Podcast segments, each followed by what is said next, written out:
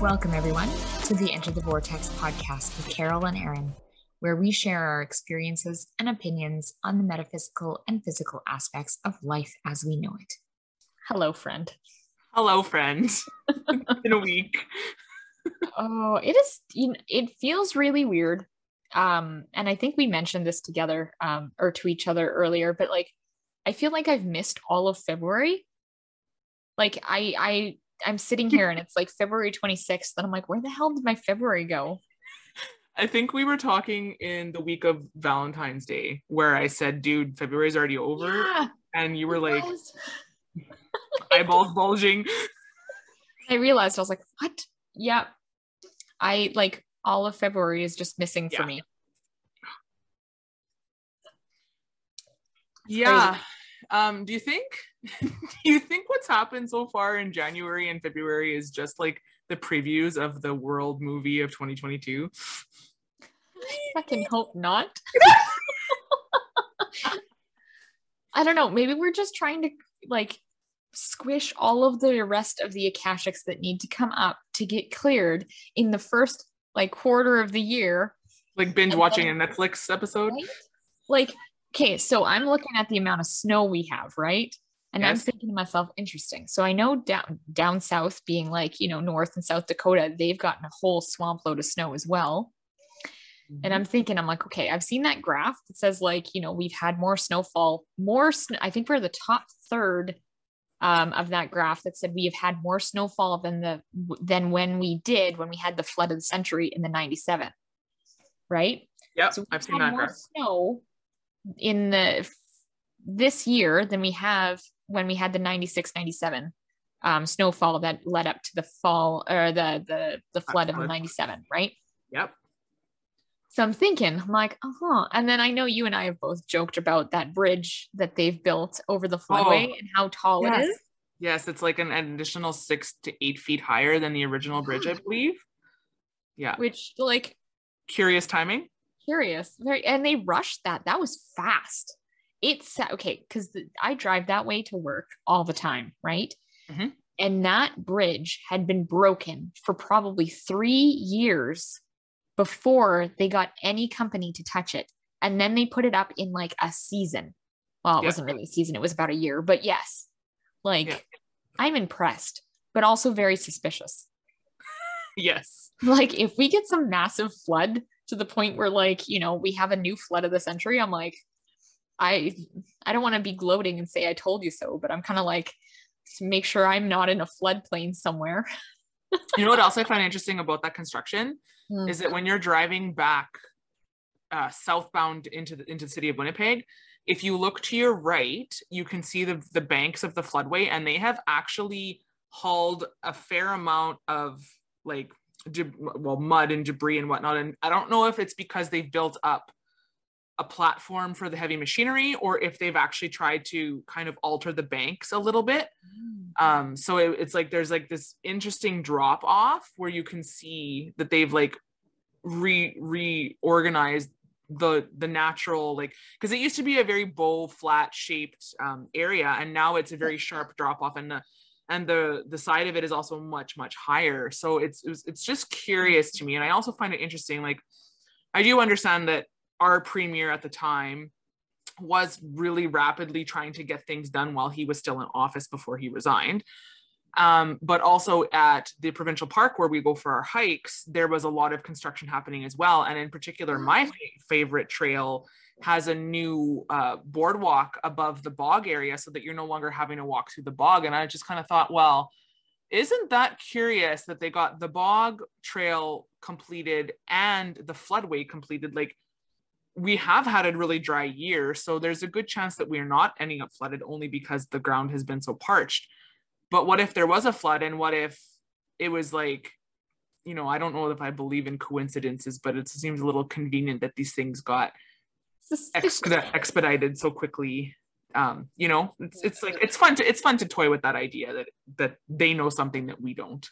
well and it's it's interesting too because yes we had such a dry year we were in a drought but Yeah. we got a lot of rain or precipitation in the early or the the like the later fall into the winter so the ground got really soggy in the like the very Yeah. closer to when we froze. And then I can't remember who it was that was saying this, but the frost level um, is actually really deep this year. So it's going to take Oh. some time for that to actually thaw out. And when that happens, the Runoff. the- yeah, there's not much that the you know that the ground can absorb because of that. Mhm. So it's very fascinating. And I mean, like, I don't know. Maybe maybe we can say like it's the farmer's almanac and blah blah blah because that shit is like i don't know maybe they have psychics planning that farmer's almanac because they usually nail it pretty good but it's just like is it or is there something else going on Well, if you wanted to dive down the, the climate, um, not climate change, because I'm not going to lie, I don't buy into that shit. I studied meteorology in university and geography and geomorphology. The earth goes in cycles. So I'm just going to scientifically call bullshit on climate change because it's not climate change, it's a climate cycle. And we need to recognize that these things are naturally occurring.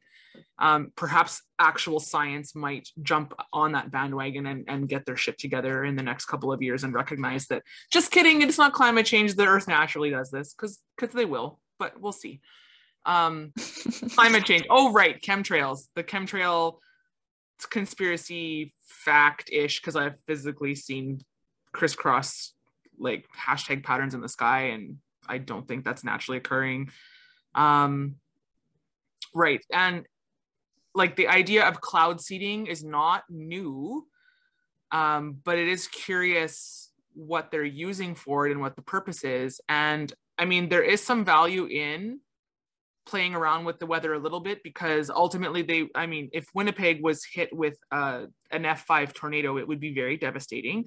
And I do understand a little bit off course so that it's not going to hit a major metropolitan area. That is the original intention for it. However, a fair amount of people have taken it into this very nefarious spin on things. And it's like, well, mm, can we also pull back from the conspiracy that you know everyone wants you dead because we're all going to die someday um, and that people are out there planning and conspiring against human life and all this it's like well let's let's ditch that nonsense and bring it back to what's also positive about these things and weather manipulation like this has been this has been an experiment for at least 20 years in my knowledge like when i when i was first in university studying that stuff which would have been in like early 2000 we were already talking about this stuff. It wasn't a conspiracy. This is literally what we were learning about and the benefits of it. So rather than making everything wrong for what they're doing, let's take a look at how it can be helpful. But then what happens if we go too far with the with the cloud manipulation and then we end up with major torrential rains hitting an area that necessarily isn't prepared for it. I don't know that I love the idea of messing with Mother Earth in that way um, because if those things were to stop happening and mother earth needs to go back to her version of homeostasis. What is that going to look like? Is she going to start shit in a couple of months in the world? And like we're already starting to see the ring of fire of volcano activity increasing. Uh, there's a really good chance that yosemite is going to blow sometime in our lifetime just because historically it hasn't for a while and they're starting to see more activity you know and if people are actually watching how the tectonic plates move and following the graphs that are readily available on the internet to see the activity that increases and decreases like mm-hmm. there is a good chance that mother earth is going to shake some stuff up. And if you want to jump on the like what's next in in the biblical prophecies like we're about time for some flooding to happen because we've had the plague we're in war energy even though that stuff is dying out and what comes next right? So you can choose whatever rabbit hole you want to go down but it's it's fun to joke about those things but also be curious about those things I Mhm. guess. Well, and it's interesting too because I, going back to that conversation about like, I feel like this is the world's like Akashics coming up to like, you know, in the last little while. Um, if we look back in the early 1900s, right, we had the 1912 Spanish flu plague, not plague, Yeah. but whatever, Spanish flu, which like totally, totally horrible, right? And then what happened after that? Well, we had World War One, 1914, right? And then what happened after that? Well, then we had the Roaring Twenties, but that only lasted for a little bit of time, you know. And then we had the Great Depression in the 1930s, Mhm. and we went back into war.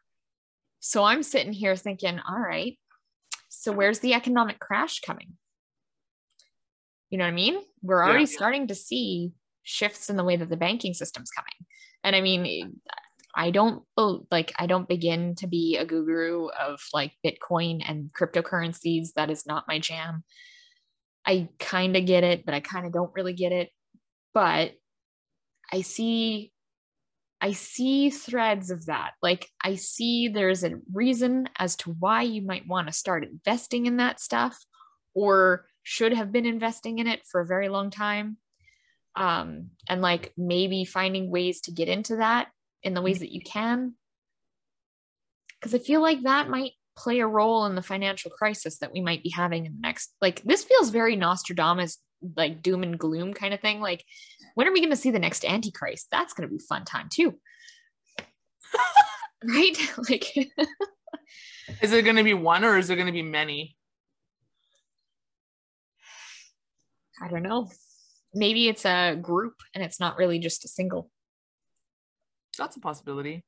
I'm getting flashed like Harry Potter and Voldemort and the Horcrux, the idea of splitting your soul off so that you can sustain, Ooh. which I find interesting actually, because I've also kind of thought about this like in terms of galactic timelines. Like, what if your soul existence is really only in existence because you have split yourself off in enough different avatars on different planets and different universal systems that that keeps you going so that you can always come back but if you actually came back to source do you just get absorbed into source do you still exist as a singular soul do you need to split your soul off into different avatars one being human maybe one being pleiadian one being arcturian one being whatever you know or or like i mean i could be wrong about all of this too but then at a human level if we're also fragmenting off our human soul we often in my work anyway and like shamanic journeying and whatnot we often do these practices of calling back the soul to self right? Like doing a soul retrieval process or a ceremony. And if you've given away an aspect of self in human form because of something traumatic or whatever physical injury emotional injury yada yada like we disassociate and we've kind of cast an aspect of self off like we'd want to call that back. It's almost like as in a human form we have the opposite effect as as what the thing with the Voldemort, right? Because like he he kept aspects of himself split apart so that he could sustain life. Mhm. But what would have happened to him if he called all of his pieces back to him because of one of those pieces was Harry? Yeah. Hmm. Interesting. I see some very interesting parallels and and like curiosities within that film series. Yeah, actually. um, about quantum energy healing and like soul the soul level like ma- ma- magic like actual magic like it'd be really cool to be able to, to like use a wand and move things around the way that they did and, and cast spells in that way but it's it's a little different i think from a human perspective but hollywood sure knows how to make it um, enticing Yeah. Well, I mean, I don't know. Personally, I think if I was going to do magic, I'd rather just be able to control things with my mind and be able to move things without having to have a wand. But, you know, yeah because like next wand, level the wand kind of feels like a weakness, right? You take the wand away, you can't really do anything. You take the mouth Mm. away, you can't speak the word, you can't speak the spell, you can't move. right? True. Yes, that's true. And it, it's also interesting. Now let's dive into Harry Potter a little bit, like thinking about the way that Voldemort's mouth was also. And he didn't have, like he was kind of devoid of human features. He looked more reptilian, which you could take that on a tangent if you wished or not. But I don't want to make all reptilian energy negative because I don't think that they are. Yeah, I don't believe Um, that. um, I almost wonder if the idea of reptilians being negative is actually just a mask to hide a different collective that's kind of using the reptilians, not necessarily Mhm. at their will either, as their minions in a way, but I could be wrong about that. I could see that. I can follow that thread. It's, it's a possibility anyway. Obviously, anything's possible, but the symbolism between Harry Potter also and like the Dementors to me reminds me a bit of demonic energy, um, probably on the really far end spectrum polarity of what a demonic might be. Um, I've I've personally witnessed energy like that disapparating out of a space when I've done clearing. Like I've also done clearing on my own body where I've seen like that smoky black energy like clearing and leaving the area, which was really really cool and not as freaky as I thought it would be. Um, so I wonder what else. Like, it would be really cool. I, I do think it would be cool to manipulate the weather. This is like my Marvel character kind of, um, or like Mortal Kombat games, like those different little like magical um, Mhm. Abilities that the characters had. Like, I really do think that a lot of that stuff comes from some kind of folklore myth or actual cultural um, history that you know it sounds so far-fetched because the current human condition doesn't really understand or believe or it, that it actually could happen but you can manipulate things with your mind because mind control is a thing telekinesis is a thing so it's really just that we as humans i think are not as well practiced or as well disciplined and we also don't believe in it enough for it to actually work for us Yeah. It's I think it's the belief part that is the I guess biggest crux to that, right? Like if you it's often said like if you believe it, you can achieve it. Mhm. Um and I'm not going to say like go and jump off the building and say I can fly because Right. chances are you're, you're not going to.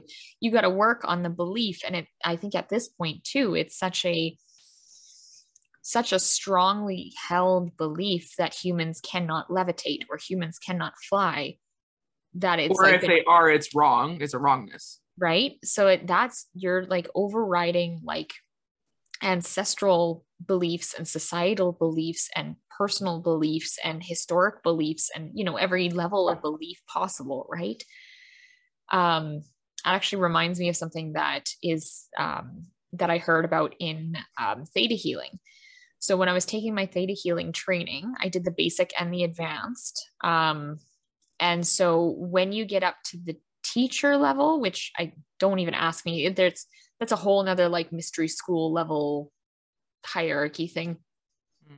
I didn't like it. Um, but yeah, like when you get up to that teacher level, they like um the the lady who runs theta healing, she actually puts on these these courses and they're like so expensive. Um, but that's one of the things that she does. She works on the belief of telekinesis and they actually move things and like this is my this was my teacher telling me about this but i'm just like that sounds so cool but of course my my brain and my soul go well, that's so cool and then the next thought is that can never happen that's got to be wrong. So is that because you're actually layered within a akashic where we were made wrong for using this magic because in anywhere like it could be used for good or bad and the intention is important and so there was either some kind of oath or vow or curse work done to prevent us from continuing with that knowledge. Yeah i don't know. Right be interesting to explore. Um, the Mm. other thing too that I was going to say with that is like I know that like people have experienced miracles, miracles in the sense that um sorry, I'm going to back up there.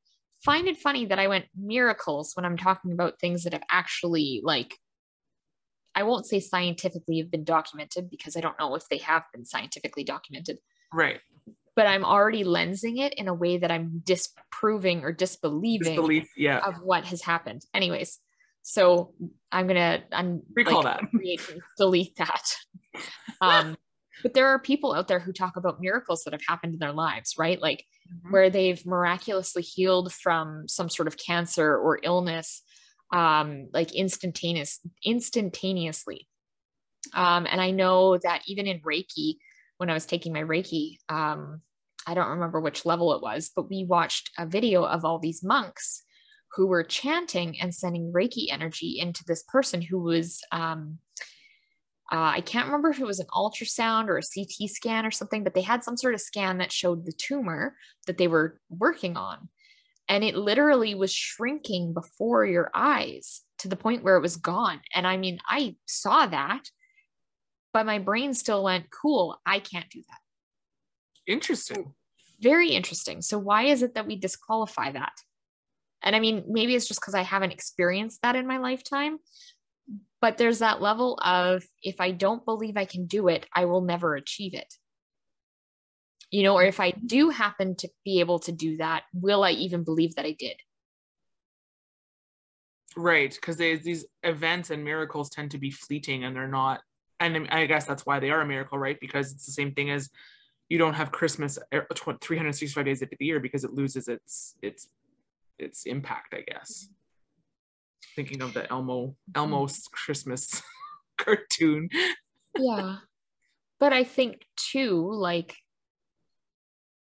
I wouldn't be surprised if there's a level of healing. Like, I mean, you and I, I mean, not that we've necessarily witnessed miracles, but I know I've witnessed and experienced in my own body like instantaneous healing of like chronic issues that I've had. Right. Like, I've been struggling with my hip for a little while now. And like, um, I did a session with my mentor for decodes, and lo and behold, like I was aching before I went into that session. When I got up off the floor after doing that session, it was fine and it stayed that way for a good like i get twings of it every now and again but it catches me and i go okay what was i just thinking? What was i like what energy was i just holding on to? Okay cool cleared it done back to normal like not normal but back to like healed right? Yeah. So if that's possible why can't we have the more miraculous healing of like instantaneously healing from cancer? And is that our normal like would that be our normal human state or is that like i wonder if like if we tore apart the way that we believe in society right now mm-hmm. and what we've kind of come away because we've moved so far from nature that we've moved into our own like bubble of i don't know technology and stuff like that so if we returned back to nature would be me would we be more on that level of being able to achieve instantaneous healing and prolonged life than we have now. Hmm. That makes me want to ask what role Gaia actually has in our healing and what is the value in us becoming so compartmentalized and disconnected from her and from the earth medicine plant medicines that are available to us and that community village you know aspect of healing and like the more shamanic styles of community healing other than obviously capitalism. Um but like what is the value in or what was the purpose of separating us from all of that? Because i have a really hard time believing that humans came to planet this planet to to live in squalor to live in war to live in poverty to live in sickness to live in all of this like negative like fight or flight causing behaviors like to me i think society would actually far benefit benefit more and have such greater innovations if we could drop our chains and shackles. And yet there seems to be this layer still which i think is playing out in real time of where we're starting to see those layers of shackles being cleared. And like it doesn't make sense to me for example, take Big Pharma. They make a business off you staying sick because they always have the remedy to mitigate your symptoms, but they don't have the quote unquote remedy to cure you because a cured patient is no longer a customer. Yeah. That's like the general idea around that. However, why is it so challenging for big pharma to instead look at maintaining the earth and and environments where the mycelium network can thrive so that we can get the medicines that we need when we need them so that this human can thrive and not be in a, a, negative mindset not be in illness not be in all of this. Like how much innovation are we blocking because humans are so busy in survival mode rather than in thrival mode? And i do think that we're going to see a shift of that. Um, and i do think we're going to see a shift of innovation but i don't know that it's going to be physical or industrial or even technological. I think it might actually just be human innovation Mm-hmm. And I think there's actually even greater value and the potential for a bigger profit to be like not to like patent mother nature because i'm not an advocate for that at all. And in fact i think it's a good thing that you can't do that. Yeah. Um but why not i guess stop the overproduction of cheap fabrics cheap clothing industry cheap plastics cheap all of this other stuff and let's take a look at what actually is going to work to live sustainably on this planet and in communion with the planet. I do think that there is still so much potential for there to be profit and innovation there that these pharma companies as just as one example could pivot their bottom line and their business to away from the chemical and the recreated medicines into the more natural stuff to make it readily available for people. Because if we're coming at it from a, a place of actually wanting others to heal and thrive well if i'm thriving i'm going to spend more money if i have more Mhm. money i can spend more money so why can't i spend it on things that are actually going to help humanity rather than hold them back you know like it doesn't make sense to me to be driven by greed and profit and without like and leave the human behind and leave the other sentient beings on this planet behind it just i have a really hard time wrapping my head around why that is still a thing which i think is why we're kind of seeing the destruction that's happening right now energetically Yeah. And I feel like there's an element of the more divided, the easier to control. but what's the purpose like to me it, still doesn't make sense to me like i get that but that what really like i don't see the value in trying to control others i guess because i think we're leaving a lot on the table i think that you would likely get a lot more people to jump on the bandwagon if it didn't feel like it was fear and control but if it was actually positive and helpful and and in favor of sustaining a beautiful life but Mhm. that's just like my like my bias you know Yeah, no, I hear that. And it's it's interesting because yeah, I don't I don't know why that is the way it is. Like I just feel like there's some sort of and I mean like this isn't to just um trivialize anything that's going on in the earth right now. Um but I just kind of feel like there's more nefarious beings at play and that they have kind of come to earth to maybe like mess around and just like do whatever they want in essence like i don't know like i don't think it's has anything more of a purpose other than like because we can. Like that's just kind yeah of okay. accurate to me you know what i mean? Like yeah just because we can. Yeah like that's true if you think about like how we've heard like the whole um purpose not the whole purpose but like the um the original blueprint of earth right? It was to have a whole bunch of galactic collectives come together in a single human avatar not single human avatar that would be very noisy.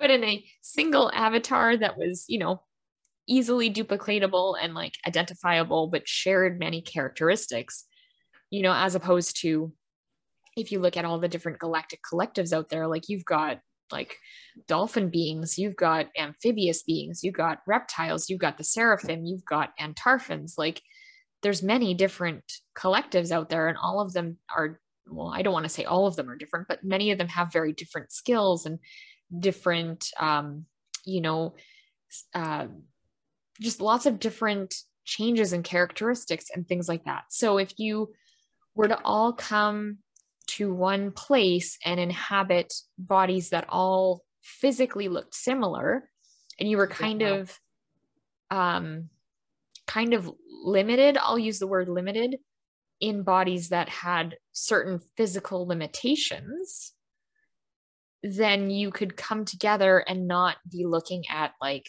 you know you're an arcturian or you're a pleiadian or oh look at you. You're you know a, a whale being from you know what is it orion i think? Um, yeah it's like i kind of look at the human body as a way to um i don't think of the right words here? A way to merge information because i can't communicate as a human i can't communicate with a whale. No. But if that whale has an extension off in another galactic timeline that is also a whale but they come back down to earth to beam their codes through a human avatar. That human avatar and my human avatar can have a conversation. We can energetically share codes and transfer that information back. And i understand that i guess having information can be threatening mm-hmm. because knowledge is power. We've always i mean i come from an education background. Literally that's our kind of our mantra right? Like knowledge is power. Yeah. And yet the control of knowledge is also power. And i so feel like that's the part that's been hijacked. Correct. And so if we lost or not lost but let go of the need to control and also let go of the need to make things right and wrong what else can be brought forth? It's kind of how I, w- I w- I would like to see the world i guess shift which again is back towards that original blueprint right? Mm-hmm. Yeah no very very true and it's I think it's very interesting to note kind of like I don't know, like I I haven't fully tracked into where that got disjointed, but I feel like there was some sort of like the way I'm seeing it is almost like going along on a track and then something just came in and was like whoop, jumped you onto another track mm-hmm. where we mm-hmm. lost that blueprint. Yeah, I can see what you're saying. I can kind of feel into that. That does feel like a possibility. But then that like to me that's kind of how i would describe a quantum jump right? So can we jump back? Do we want to jump back? You know and i wish more humans were really good at uh, tracking forward trajectories and kind of filling out which one is the best. But again that's also subjective because what's good for me today may not be good for me tomorrow. Yeah and what's good for me may not be good for you. That's right. Right? And i think that's why when it comes to truth testing the i don't want to say like the ultimate truth but essentially the person who's doing the truth testing is the one who has the truth right?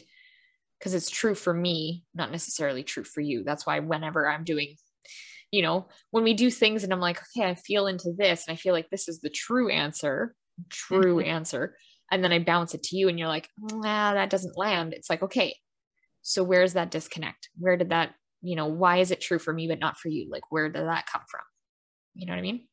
I do.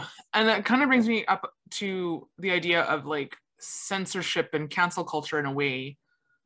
Um, because like humans are not necessarily the greatest at discerning what's going on. And I'm not perfect really? either.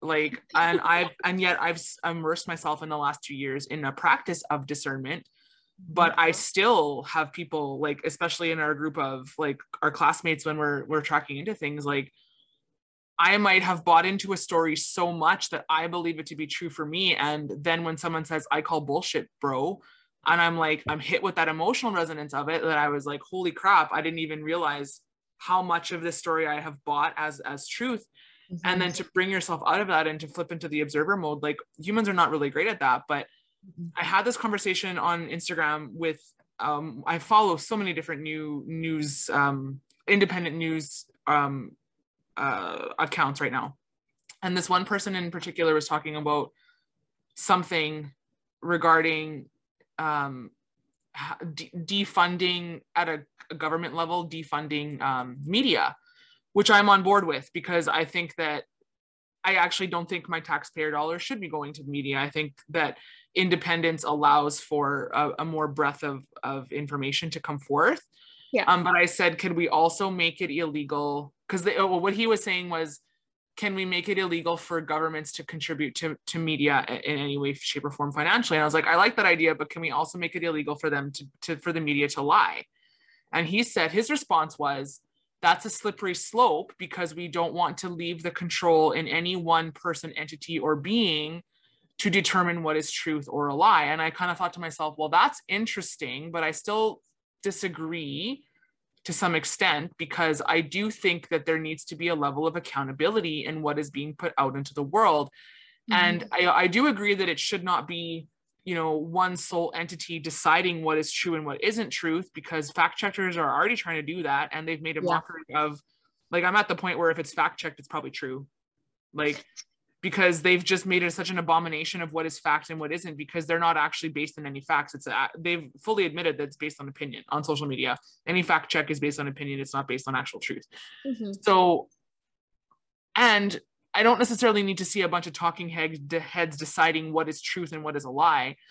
But I do think that we need to hold some kind of a level of standard and of accountability for those journalists out there, whether they're government funded media or not, to be providing people with information that is unbiased rather than maybe this is the key here not so much that it has to be truth or a lie but that it has to be unbiased information mm-hmm. and then allowing humans to decide for themselves is this true is this not? But then also maybe encouraging people to seek out more than one source of information. Don't just get hooked on all all things cbc and think that everything that they say is word is bond when there's a million other private accounts out there that are showing you live footage of the exact same event that are telling you something different than what the television is telling you.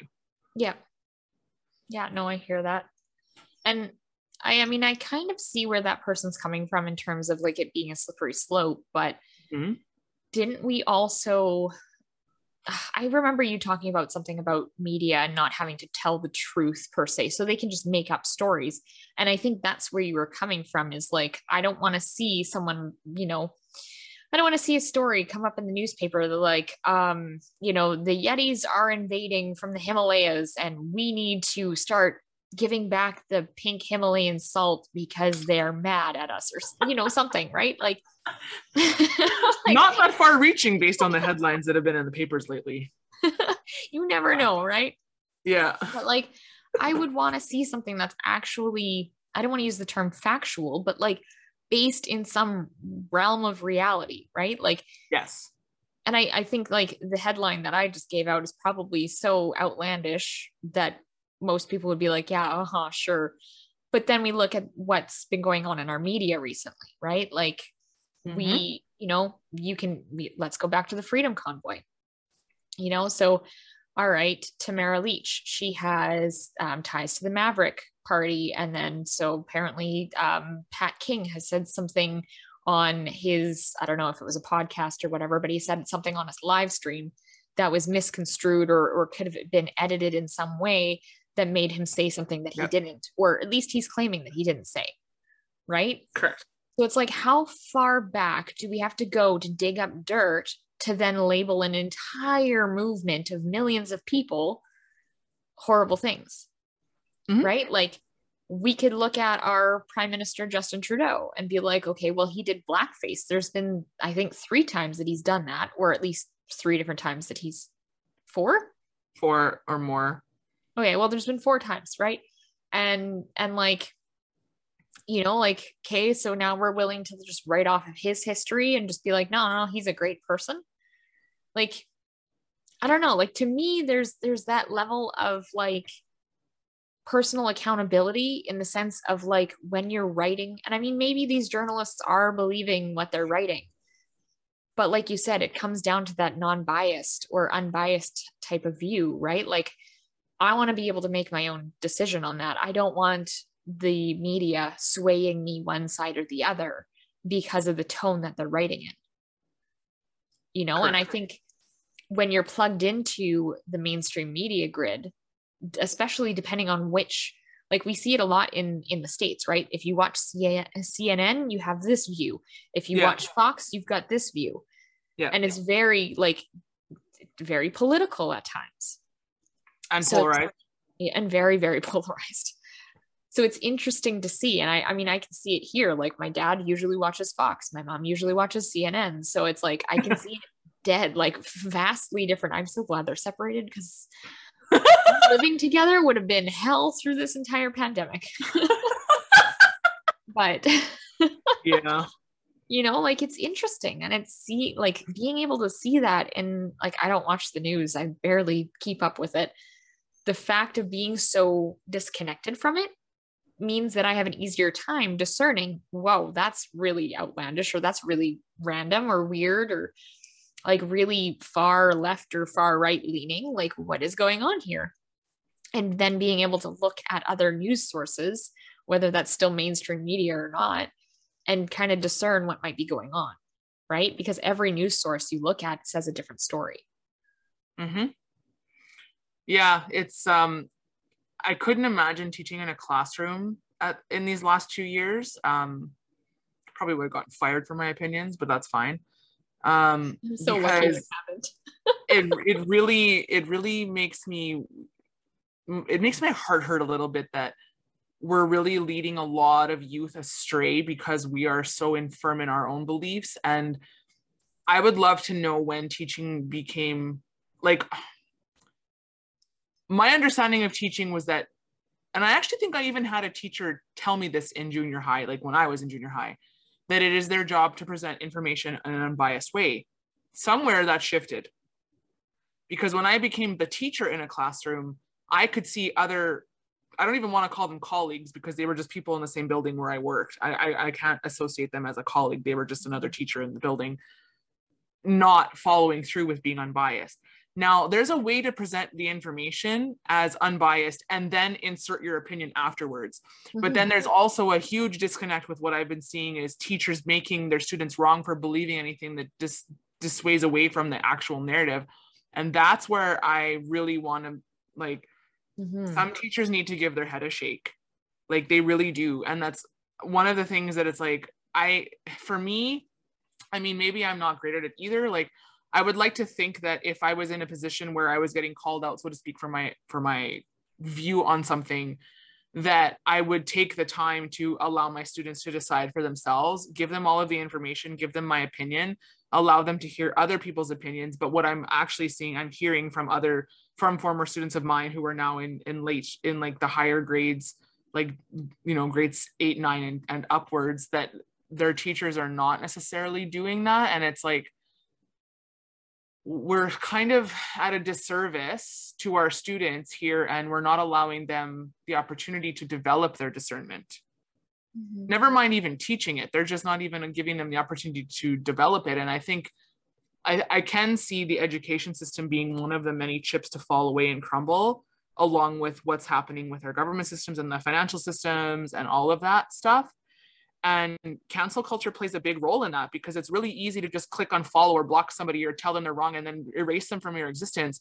But that also is a disservice to our discernment because then you're continuing to only get the information that confirms your own bias. Mm. And as hard of a pill it is to swallow sometimes to fe- to hear a- someone else's opinion the key is to not take it personal and i'm working on that. But at least i can still at least sit with that alternate opinion and take a breath and wonder where they're coming from before i spin out on, in my own stupidity or, or i should say that let's recall that but like spin out in my own arrogant bias sometimes where i'm right you're wrong wants to play play out again you know and realize like wait a second this person has a valid experience and let's figure out where they're coming from in that experience like but that only happens when i'm communicating with somebody that i know well that i'm like okay wait i have to like bring them back to being a human because i think in the last two years and cancel culture has really allowed for a lot of dehumanization of others and the vilification of others where there are people in my neighborhood that I don't even want to have a conversation with because it's always argumentative because they're so stuck in that mindset that it's there's there's no middle ground there anymore and we need to bring back that middle ground and I think it's time we stop burning bridges and we start building them. Completely agree, right? Like it's, I can look around just in my life and see that there are certain topics that should not be broached with certain people in my life because if you do and you fall on the wrong side, you're instantly dem- demonized. Yeah. You know, and told that you're wrong when it's not a matter of being right or wrong. It's a matter of like, where can we come for compromise? You know, and, and again, saying the thing, your truth is your truth, my truth is my truth. There is no right or wrong. It's just whatever is right for you. Right. Um, and it's interesting too. Um, there was something I was going to add about the education system. Um, oh, for for lack of starting us down a path of rantiness, um, and I mean, like my husband tells us, us tells us tells me this all the time um, that it's basically the education system as we know it right now is more indoctrination than anything, right? I would agree with that 100%. it teaches you how to be a really good employee. Yeah. You come in, you have to ask to go to the bathroom, you eat at certain times, you have to do certain work. You know, even, and I know we've had this conversation before too, like even, you know, young, young grades, like you're, you're fighting. I mean, like the idea of me sending, not necessarily sending my two year old to school, but like the idea of sending my two year old when she's eventually old enough to go to school to a school that like has her following certain directions. Like she's lived a very free life in terms of like the only consistency that we have is we usually eat lunch somewhere between 11 to 12 and then we have a nap after and you know she wakes up anywhere between 3 to 4 and then we you know have dinner at a certain you know certain time range as well but I mm-hmm. don't control what we do when we do it and how we do things. You know, and I mean, even with that, like, I mean, it's nice to have a kind of consistent schedule, but I also wonder how much of that is actually, you know, forcing her into a box as well. You know what I mean? Like, I've been toying with that because I need to be living more of a fluidy, fluid, flowing, fluid type of life and not so much a structured life because my soul screams for flow And my logical brain goes, no, we must have schedules. Yeah, that's an interesting concept for sure. And I think that if anyone is ever wondering how to live in flow, they definitely need a toddler in their life because co- toddlers don't give a fuck. No. they don't. And it's so beautiful. It's really, uh, they really do live in flow. And it's kind of funny to watch kids at that age when they know they're using their language to coerce you versus when it's genuine. Like I can tell when the the kids that I nanny for when they're telling me that they're hungry because they want attention versus when they're actually hungry. Mm-hmm. You know? And it's kind of cute, but it's it kind of falls in the tone of their voice and their body language, and also having an awareness of when they also had their last snack or and whatnot. But um, to go in the flow, like for me, I'm starting back on a more routine next week with returning to um, employment at a gym, and I haven't been in routine in two years. I've been going with the flow for two years, but my body actually craves routine, but I still want to be in control of my routine. Mm-hmm. So it's going to be an interesting adjustment. I'm pretty sure by Friday I'm going to be napping on my couch. Like, uh, like typically, Yeah. like, like, oh, it's going to be great. And just being around the energy of other people too, and and being in a hype environment again, like it's going to be a blast on my sensory. But that's fine. Um, but if more people could actually live in flow like i would love to be able to homeschool my own children if i have any and to let them lead the curriculum in a way that's going to allow them to grow like if your kid's never going to do anything beyond basic math why the fuck do we need to force feed these children into these classes that are never going to give them anything that they like i haven't touched calculus since i took calculus but i do understand how to how to like work with money and I, I had to learn how to do taxes although it was an option i didn't take that stream in math right Yeah. so like i think for education for for education to be redefined it needs to look more at innovation but unfortunately those people in education right now are not innovative themselves. And so how can you teach innovation if you don't have any experience in it? And what i can see happening is a break a breaking down of the education system in a way that we go back to a more homeschool and this may not happen quickly like i don't i don't see this happening right away Mm-hmm. but i can see it happening in a within a generation or two. Um you know like kids are being taught by other entrepreneurs how to run a business and what they're passionate about and what if we were in a place where we could allow that child's interest in a certain aspect of science to flourish rather than, sorry, it's not part of the curriculum, so I can't teach it? Like, there's ways that you can bring a child's interest into the quote unquote curriculum that our province um, is is benchmarking but at the same time really what is the value in that curriculum if like when i'm thinking about it like our science kind of evolves. It talks about habitat talks about trees. I'm talking about like early years. Like in kindergarten you're supposed to know how to count up to 100 and i think backwards from 10 if i'm quoting correctly. Well i have kids that are under the age of three that can do that with some assistance up to 100 but i have like i can guarantee you i have heard toddlers count forward and backwards to 10 and it's My daughter's almost there. So there you go. So Yeah. why is that why is that kindergarten curriculum? Kindergarten you're already five and six years old. Like you should be beyond that actually. And i do think that our provincial curriculum although it seems to be highly revered across the world for english curriculum a lot of english second language programs will call upon the manitoba curriculum for their information. I think there's a lot of um, i don't think it's i don't think it's um, i don't think it's good enough actually um, it's it needs to be revisited and revamped in such a way that allows for more flow. But then again the teachers also are coming from that compartmentalization. So there needs to be a shift in the thinking and the approach with teachers as well. And i don't know that that's going to take a generation or two i think. Mm-hmm. Yeah, and it's it's interesting too because like I don't know, I I have a toddler, right? Like I know she's two and a half actually at the end of the week on Friday. Friday? Yeah. I'm like, what day of the week are we? We're Saturday. yeah, on Friday next week, she'll be two and a half. Right. So it's like, I mean, not that I've spent a ton of time teaching her numbers and like, you know, teaching her the alphabet and things like that, but she can, I don't know, for some odd reason, she really likes counting. The funniest thing is, if you don't help her, she'll go one, two, three, five, seven.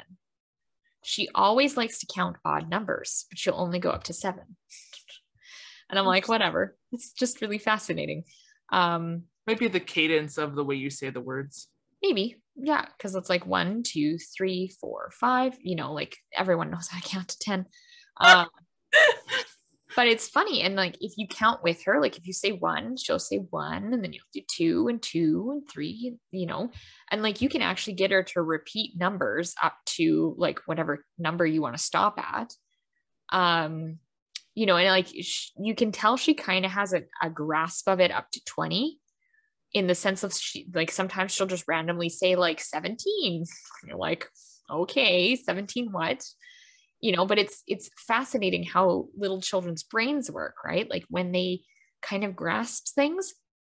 And like one of the things that people often applaud my daughter for is having a very large vocabulary. You know like i don't mince my words when that's not the right phrase to say but like i don't use small baby language with her. I talk the way that i normally talk. Um and so like one of her favorite words right now is fascinating she was looking at a doorknob and she was playing with the doorknob and she noticed when you pulled down on the doorknob the little i don't know what you want to call it the latch piece goes in and she's like huh and then just out of nowhere she's like fascinating. And I'm like, oh, are you figuring out how a doorknob works? Like, part of me wants to take it apart to teach her how it works, but I don't want to destroy my doorknob. Um, yeah, that's fair. Because I would do that. And then I'd be like, I don't know how to put it back together. but, don't call on the husband. Help me, husband. yeah, I broke the door for a teaching experiment he would be all for that too. Like he was setting up doors for um he's back in school, so he had to set up doors for my den space. Well, currently his office space eventually yeah. will be my office space. Um and my little girl, I have to tell you this really cute story because it's just really super adorable. So we have a step stool, but it's downstairs in the basement that's all dusty because like we're doing drywall down there. Um, so he, my husband, just brought a chair over, like my super tippy, like sobriety chairs, as I call them, like the ones oh, where if you lean too far, you like fall over, right? Yes, so he's, he's using one of those to stand and like drill. Um, he was drilling something down into the top of the door so he could put like a latch so that it can like, yeah, you know, it only goes so far because it's French doors.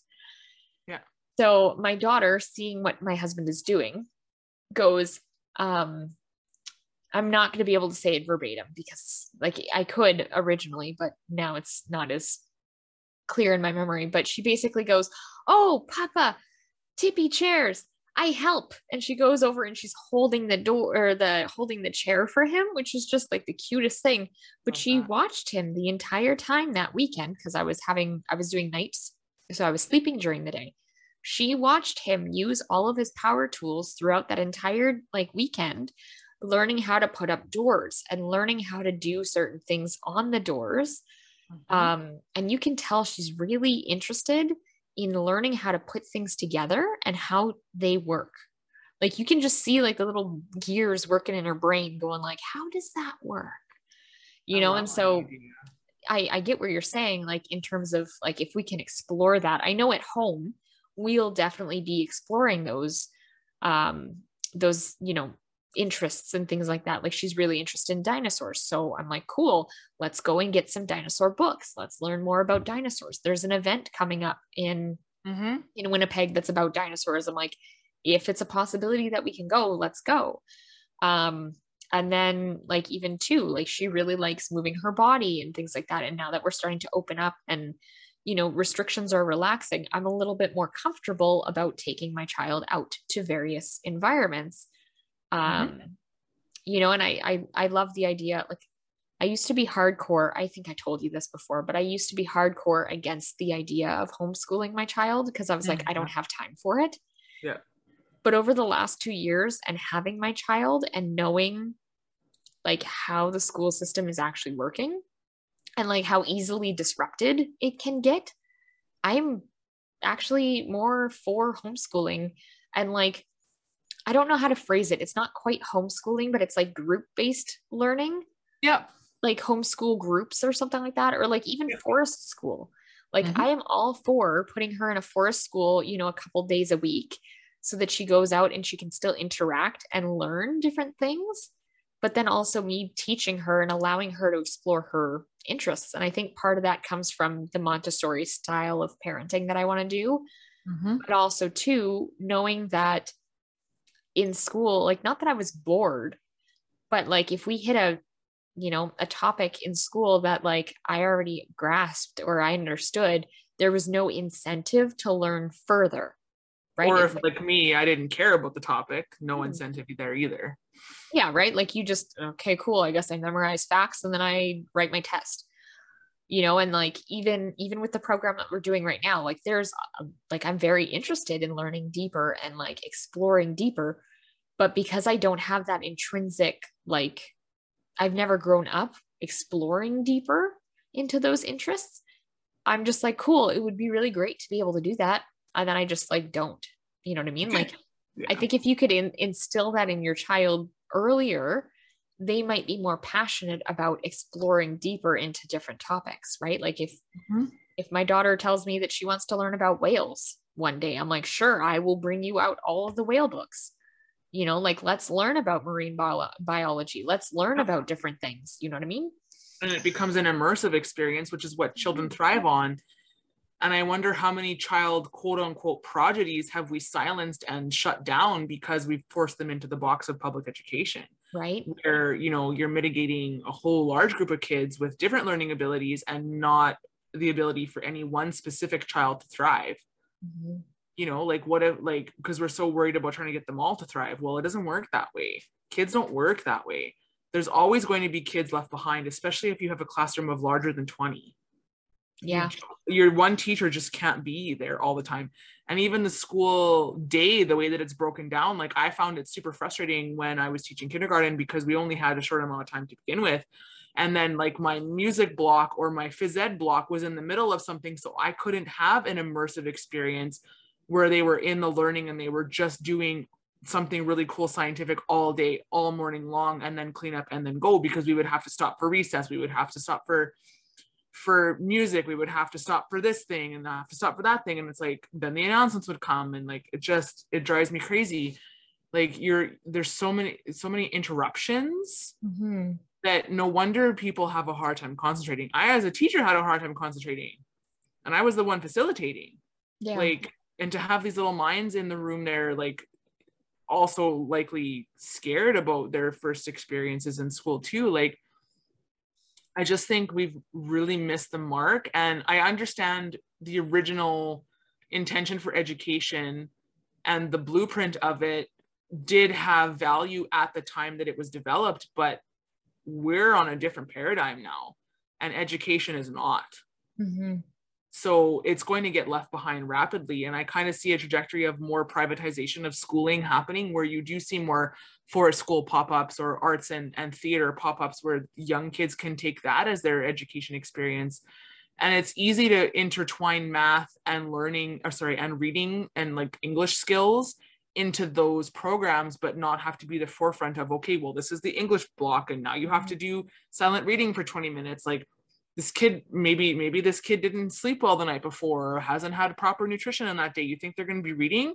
No they're either going to be fidgeting or they're going to be nodding off in their chair. That's not a valuable use of, of their time. That doesn't provide education for them at all. It literally is like this is what happens when you don't pay attention or when you do pay attention like and even like the rewards quote unquote punishment aspect of education too like your good behavior is rewarded and your bad behavior is not.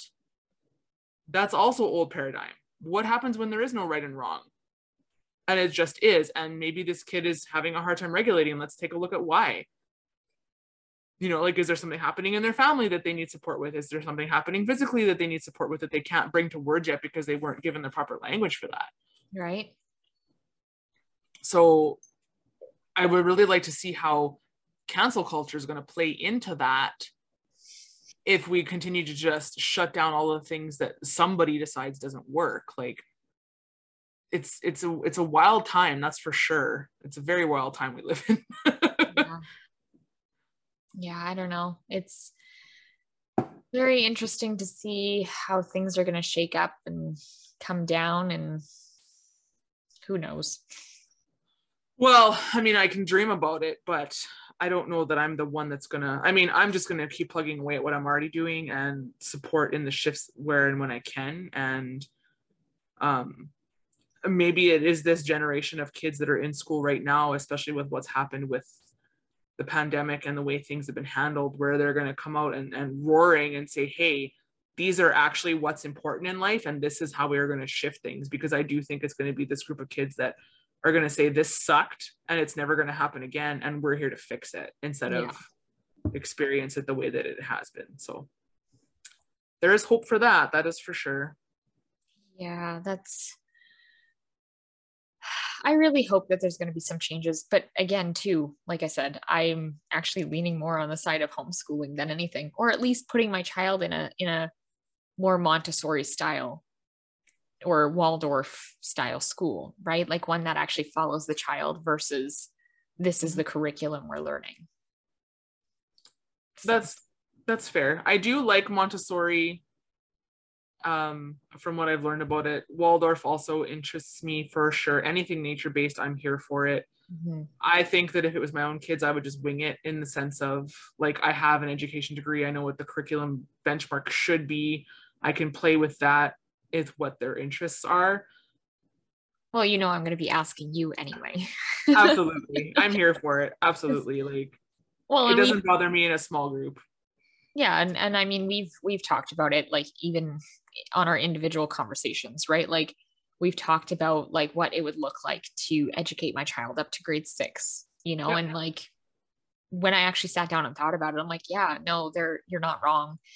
I don't know if I'd necessarily teach her French, but she's definitely going to be learning her, you know, second language, you know, with my. Well, family. I mean, we had French when I was in school, and I learned more in. So, um, as a teacher in Manitoba, you're able to take a program called MiniFit, or mm-hmm. which is French immersion for teachers. And honestly, even though I was in my 30s when I started learning it, I picked up a fair amount in a short period of time. So I mean, it's cool to have a second language, but what if she wants Spanish or what if she wants Italian or what if she wants to learn Mandarin?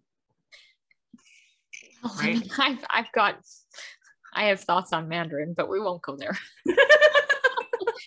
um, but yeah, any like, language that uses symbolism as their language is super interesting. The imagery of their of their lettering and the way that the, the brush strokes of Mandarin language is very beautiful, actually.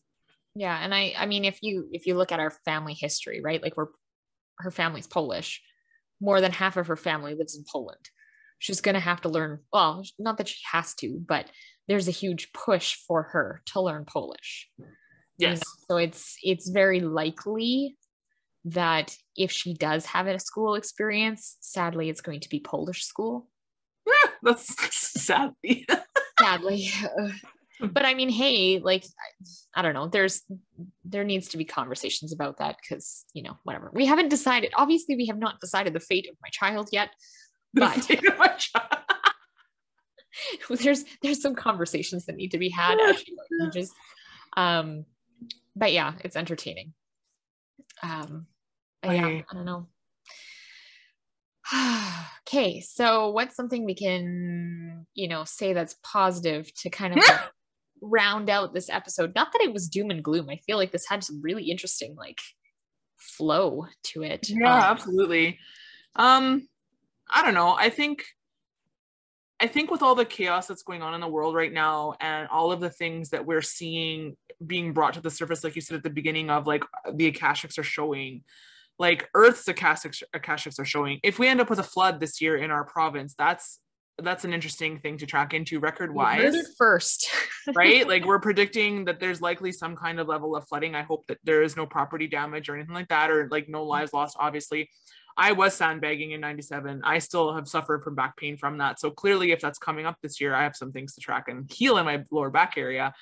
Um but at the same time like as the world sees and feels like chaos, we have to recognize that it's actually just those old paradigms crumbling in real time. what we kind of knew inherently that were sort of predicted amongst many spiritual groups and different channelers across the world in the last two years are now coming to fruition and we're in it. And so, if you're putting any weight at all into the value of those predictions, let's not get caught up in the chaos of it and realize that everything does have a plan and everything is rolling out the way that it was kind of intended. And yes, we could maybe take a quantum jump from this timeline to that timeline. But rather than getting caught up in that, what are you doing to make sure that you're on your own trajectory that is for your highest good?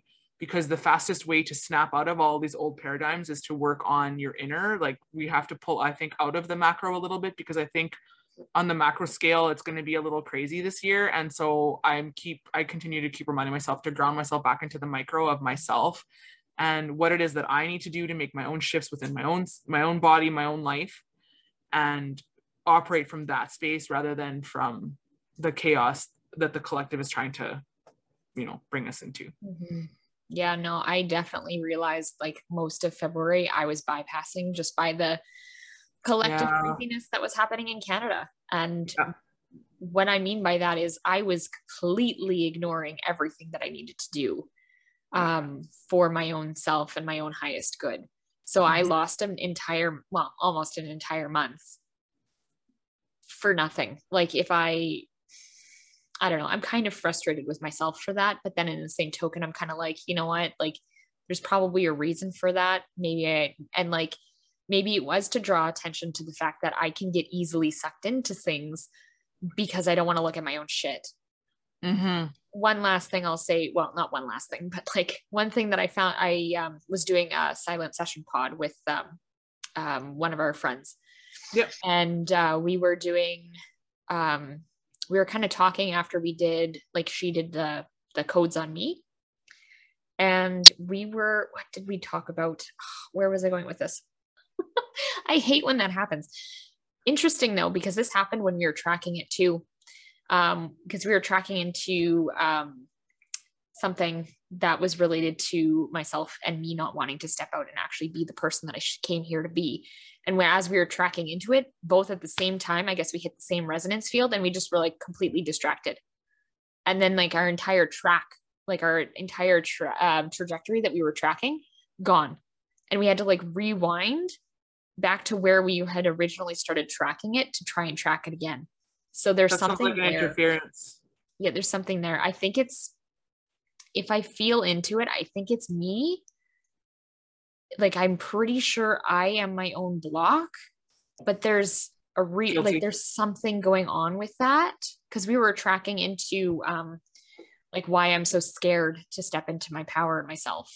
Mm-hmm and whole oh that's where i was going with that track. Okay so uh, we were talking about the differences between like the level one of our program to level two and mm-hmm. how a lot of people had had um, lots of different you know clearings. I, I wouldn't want to call them surface level stuff but like stuff that was already prominent in their lives throughout level one and they were clearing that and doing all the work there.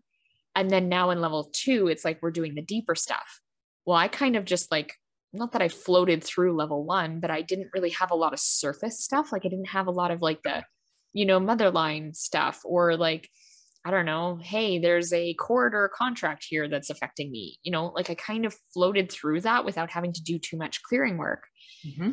And now that we've hit level two and we're digging deeper into it, I'm noticing that a lot of my crap that is here to be cleared is deeper, more subconscious stuff that needs to be looked at and it, it like when I try and track it on my own, it's not as easy for me to clear and work on because I'm seeing it from my own lensing, right? Yeah. And I, like I said, I think I'm blocking myself from being able to see the exit.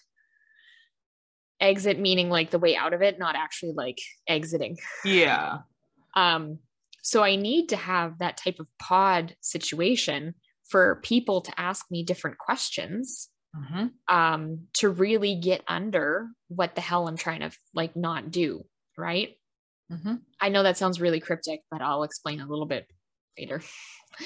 No, I Uh, understand what you're saying because I have a similar experience where in the first in the first level I was doing all my own human um, akashic stuff, mhm. and this the second round for me I'm noticing a lot of collective energy being brought forth, and I I I do agree with you that I am at the point where sometimes when I'm not willing to look at my own shit, although I'm finally at the point where I'm sick of my own shit that I need to clear. Um, I'm realizing that there's a collective thread attached to it, but I do need that group setting where more than one person is bouncing ideas off of me so that we can hit all of the resonances and not just one. And it is challenging sometimes when you're looking at the lensing of yourself to be the observer when you're so emotionally attached or uh, into a story of some kind that you've bought into for so long. Mhm. Yeah. Yeah, it's very interesting. Anyways, before we go on too too long, um, yeah, I think that was. I mean, that was a very interesting ride for many of our listeners today, and I Yeah. think I don't know. I just I feel I oddly feel gen like generalized. Wow, what energized? That's the word I was looking for. I've been coming up with the weirdest words recently. Um, but I feel oddly energized right now. Like, I don't know, there's this weird, I don't feel like it's chaotic type of energy, but I just feel like there's like a surge of energy and it's like catching me in a way that I don't quite like I wouldn't normally have like I don't quite know where it's coming from, but it's just like it feels like an energy surge that I have to like ride out almost like if I was surfing on the waves. Um, Yeah. But yeah, so hopefully this week will, I'm glad I'm not like I work tomorrow, but then I'm glad I'm off for another week. So I'm glad that I'll just be able to like coast through the week. Um, Yeah. so that'll be good. Hopefully most of this energy will kind of like die out. And then, I mean, we also have, we've crossed into Pisces season and I think we have a new moon this week. Mm, yes, yeah, right. yeah Yeah. so um yeah i'm sure that there'll be some interesting stuff going on with that Mhm. um but yeah so well i don't know. It's pretty much where i need to end it. When we're trying to get too wordy yeah i hear you. Um energetically wise for me like i feel like this buzz of like i don't know if excitement is the right word but like surge something like that as well. Um we're kind of i kind of see this like we're rolling out the old paradigm and we're also ushering in the new at the same time and it's kind of a matter of which wave you catch um but i would say my advice what's been flashing me is that it's time uh, for us to stay grounded in our bodies because Yeah. we've done a lot of jumping around in the last year. sorry my husband just poked his head in and scared the shit out of me That's amazing. i was like That's a lovely algorithm interrupt. yeah like i didn't quite see him but i noted like i felt the energy hit and i turned and i was like oh no i wasn't expecting to see someone and then i was like hold on i'm still on camera That's amazing. so as I was saying, while Erin got knocked out of her grounding, is to to make sure that we do stay grounded in um in Earth's energy because I think that Gaia's got a lot to say this year.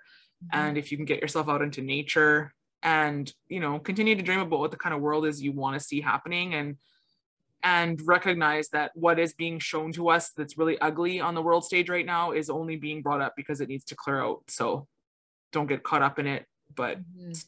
hold your ground hold on to your axis your like your body axis and and keep dreaming for what what kind of world you want the children to live in i suppose because that's kind of where we're Yeah. at we're kind of rebuilding what that's going to look like for them so definitely anyways love y'all you know where to find us Yep. Pretty much. coach carol sky heal with erin mindy Yep. enter the vortex podcast love you all and we'll talk to you next week Yeah. Peace out. amazing oh, Awesome. bye. Bye, guys.